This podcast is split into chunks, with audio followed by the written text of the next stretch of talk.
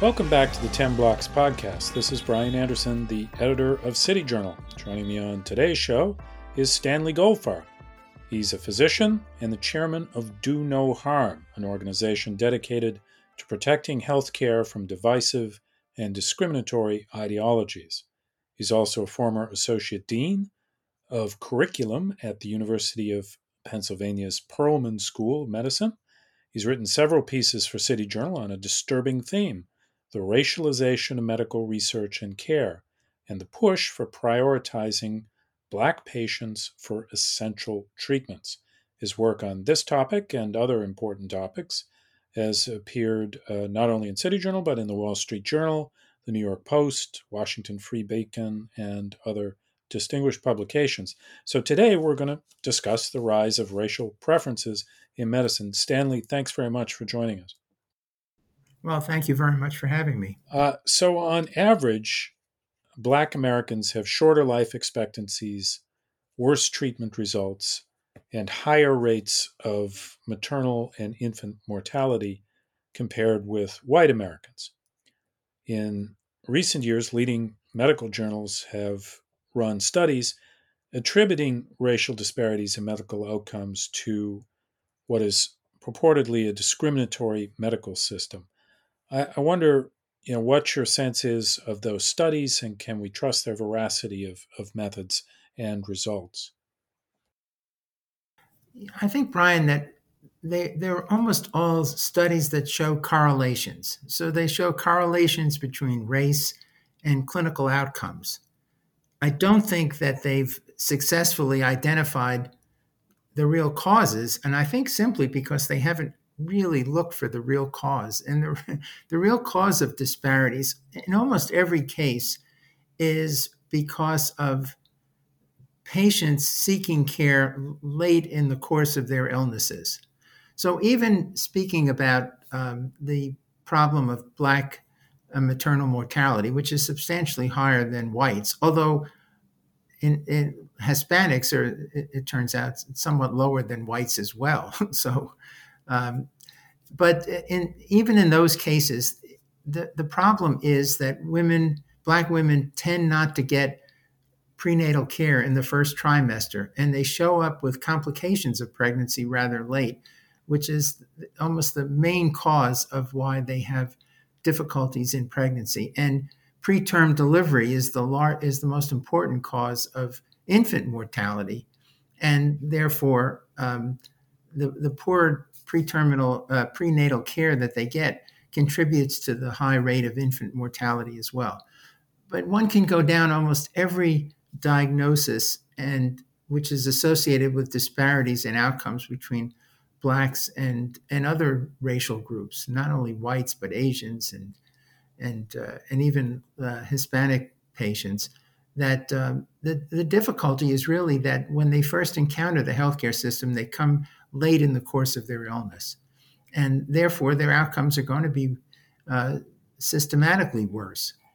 There really is no evidence that the way they're actually treated when they show up in the healthcare system is the cause of these healthcare disparities.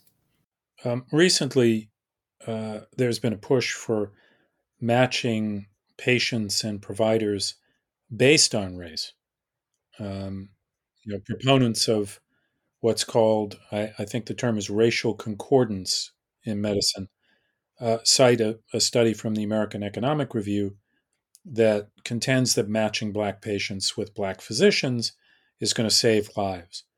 So, uh, you know, this is, is sort of a related question. Is is there any evidence for racial concordance? You know, there's a there's a fair amount of evidence that Black uh, patients will report some increased comfort with black physicians.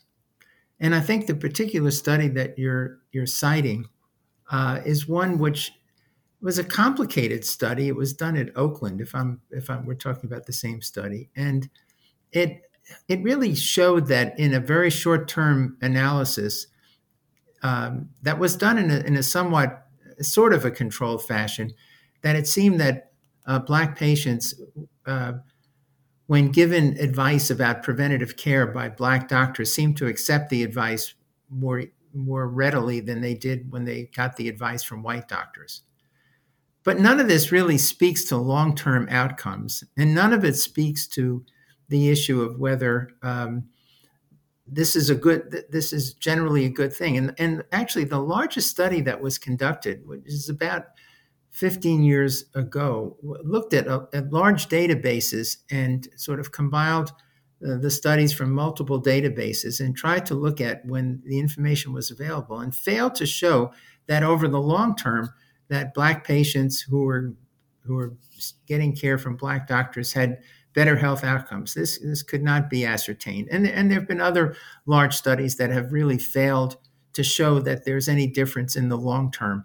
So short term, there may be a little bit more comfort. But here's the for black patients. But here's to me, this is the biggest difficulty with all with this racial concordance is because it's setting up uh, a system of medical apartheid. Really, it's because I think if black patients are going to come to a healthcare system and say, "I want to have a black doctor," it, it would seem to me that that's that's going to allow white patients to come to the same healthcare system and say that they want to have a white doctor.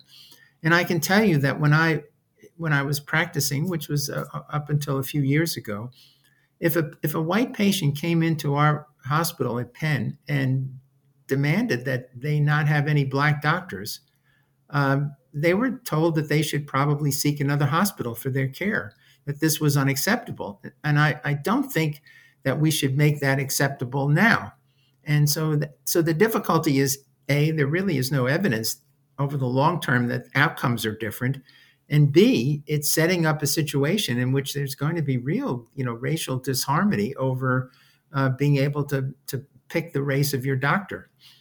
Um, you, have just written uh, written a very interesting and disturbing piece for City Journal, which we published last week, where you noted that two um, major organ transplant institutes, the Organ Procurement and Transplantation Network and the United Network for Organ Sharing, they're planning to change their criteria uh, for derm- determining who is going to receive a kidney transplant in order to favor black patients. Um, you know, blacks make up a lower percentage of kidney transplant recipients than their proportion of the kidney dialysis patient population would suggest. Is again systemic racial bias to blame for this racial disparity among kidney transplant recipients? And you know, how how are these new policies, if they are adopted, going to affect the you know, I, I don't know what the number is, 100,000 patients uh, who are currently on the wait list for kidney transplants because there's just not enough kidneys to go around? You know, it's it's it turns out to be a very very complicated question, but I'll sort of try to take them in turn. So, for years, nephrologists and I was a nephrologist when I was actively practicing, have sought to make sure that black patients had the opportunity to get kidney transplants because we know it's a much better um, therapy for uh, replacing lost kidney function because of chronic kidney disease. Patients have a much better lifestyle and they have much greater longevity if they get a kidney transplant. There are two sources of kidney transplants. One is living related transplants, which is almost entirely uh, a transplant donated by a family member, although there are some exceptions to that, but the, the vast majority are that way. Or going on a waiting list and waiting for a cadaver, a, a cadaveric kidney to become available to you. And um, black patients tend not to be able to get their relatives to donate kidneys to them, nor do they really seek kidney transplants as frequently as white patients do. And, and they've been they've been queried about this. There have been studies of interviewing black patients that have end-stage kidney disease, and they they some of them say they they were interested in getting kidney transplants, but a lot say that they don't want to go through a surgical procedure that is required for kidney transplant. They don't want to get an organ from someone else implanted into them, and they don't particularly want to go through the very extensive evaluation system that's required. And to get a kidney transplant, you have to opt in. You have to you have to initiate the process. And the reason for that is because it, as you say, it's such a scarce commodity that it just needs to be given only to patients that are willing to adhere to a very complicated evaluation uh, process and a very complex medical regimen. Because if you fail to take your medications for a couple of days, you could lose the kidney through uh, organ rejection. So there are lots of reasons why Black patients don't get kidneys. Uh, and, and the last thing I would say is it, it sort of falls under the, the comment I made earlier about seeking care late in the course of their disease. The patients go on kidney transplant wait lists several years before they actually are going to need a kidney transplant because it takes three or four years in many instances to, uh, to uh, get a kidney from the cadaveric kidney transplant wait list. And unless patients are seeking out medical care and being closely followed, they're not going to know that they have kidney failure because it really tends to be symptomless until fairly late in the course of their disease. And therefore, they don't get on the waiting list on that basis. If they get on the waiting list once they're on dialysis, they generally are older, sicker, and in many cases, their physicians may feel like a kidney transplant is not the best um, out, uh, treatment for them because of their coexistent other diseases. So there's been a huge effort in the kidney world to inform Black patients about this option and try to get them to opt in and to pursue kidney tr- transplantation. But again, it's been a, a much less common event compared to white patients proportionally.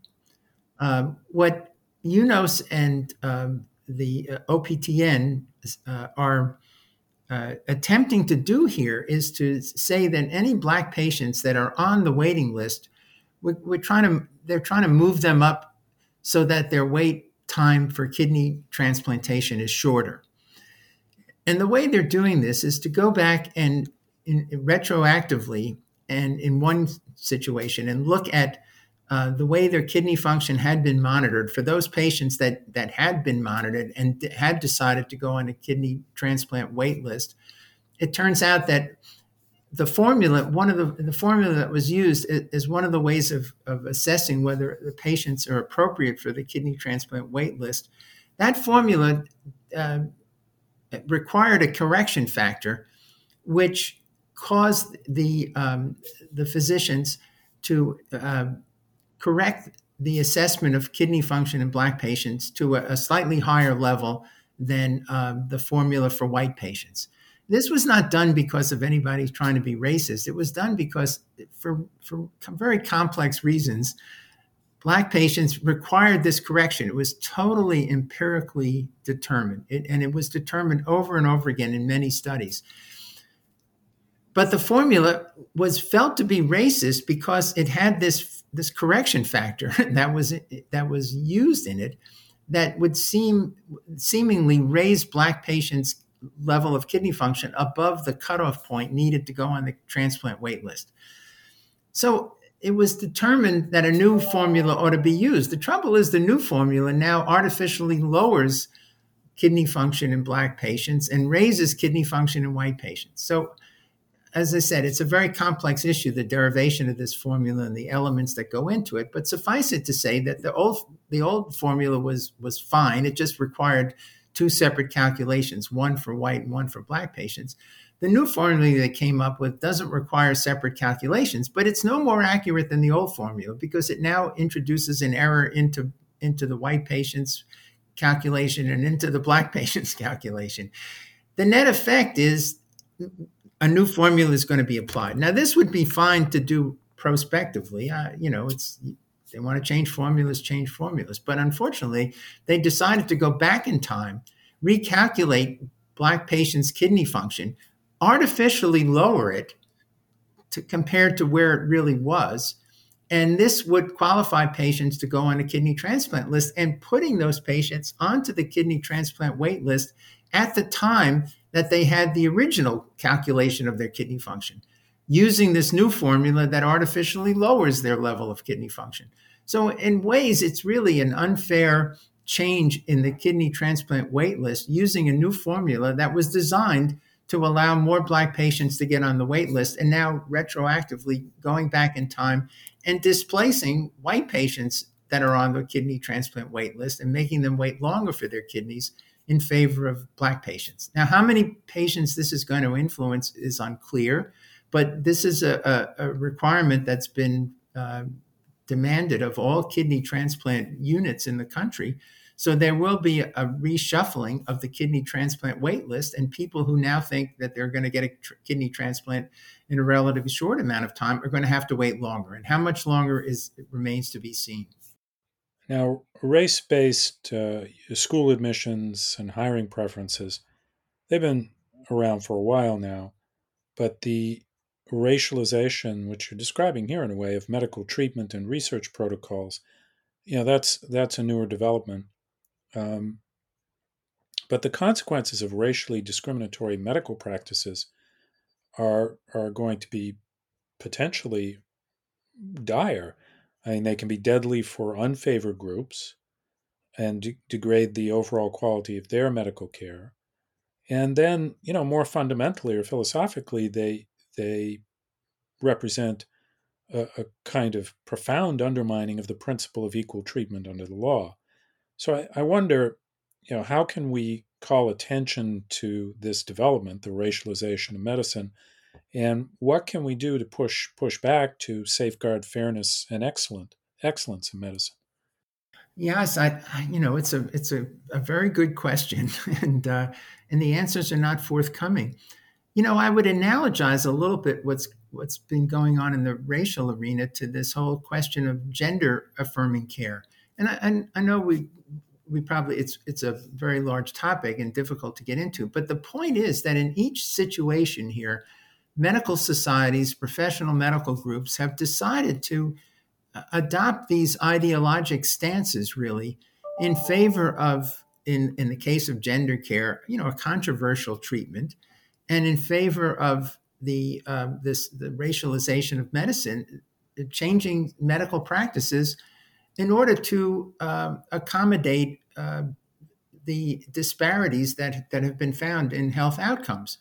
And you know, Ibram Kendi has made the, the famous statement now that past discrimination requires present discrimination, and, and the remedy for present discrimination is going to be future discrimination. So the view is that these discriminatory elements need to be injected into the healthcare system. And I think that the important thing about this kidney area is that this is, I think, the first real example of widespread changes in the practice of medicine to accommodate an outcome that is felt to be required because of past disparities in outcomes. And you know, it's it's probably not going to change anything because I don't know that it's going to encourage anybody, any black patients, to go on the kidney transplant list, which is the real difficulty here is getting them to to be, you know, candidates for kidney transplant, getting them to want that and to pursue it. Um, and so, you know, I think it's a very difficult issue. And and again, I would analogize to to the gender affirming care is we're starting to see legislative um, agendas be played out in various states. I think uh, Tennessee right now has several bills on the on the desk of the governor. The same in Florida, Kansas, Missouri, where uh, gender affirming care is going to be, uh, you know, felt to be uh, not acceptable, not allowed in these states. And I think we may we may start to see, you know, the government have to get involved in all this to make sure that healthcare is provided equally to all. Again, the pushback is, well, it's it's discriminatory now, and we've got to change that. But you know, that's they're looking at an outcome, and they've come up with a hypothesis to explain disparate outcomes without proof that the hypothesis is correct. And, and in fact, I think there's there won't be proof because I don't think it is correct. I think that's not the problem. So they're creating remedies in an attempt to solve a, a difficulty, but the remedies do not represent the, uh, attacking the cause of the illness in the first place.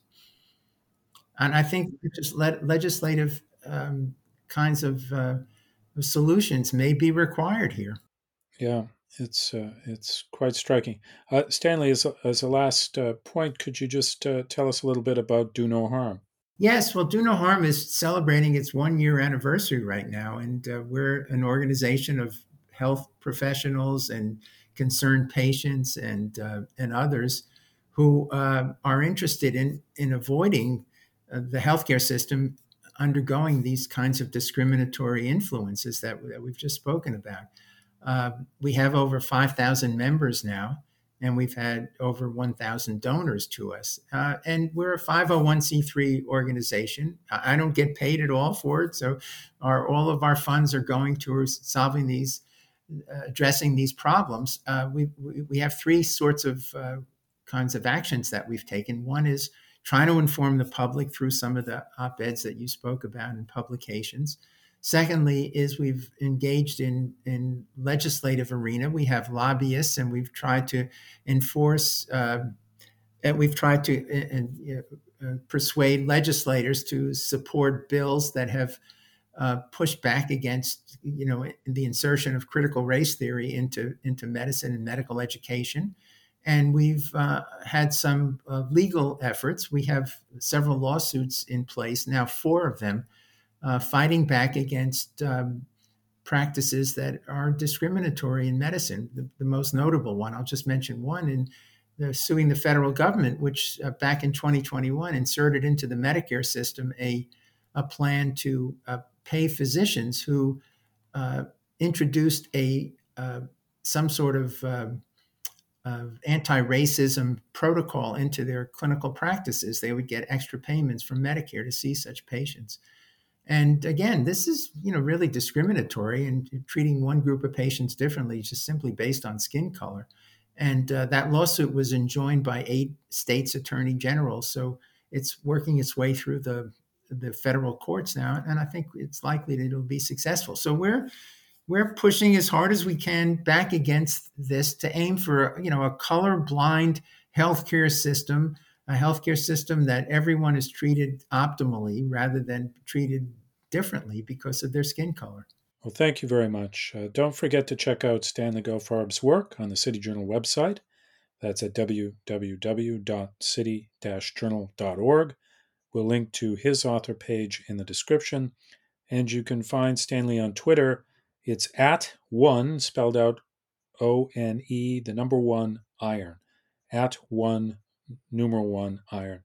You can also find City Journal on Twitter at City Journal and on Instagram at City Journal underscore MI. Uh, and as usual, if you like what you've heard on today's podcast, please give us a nice rating on iTunes. Stanley, thanks very much for coming on.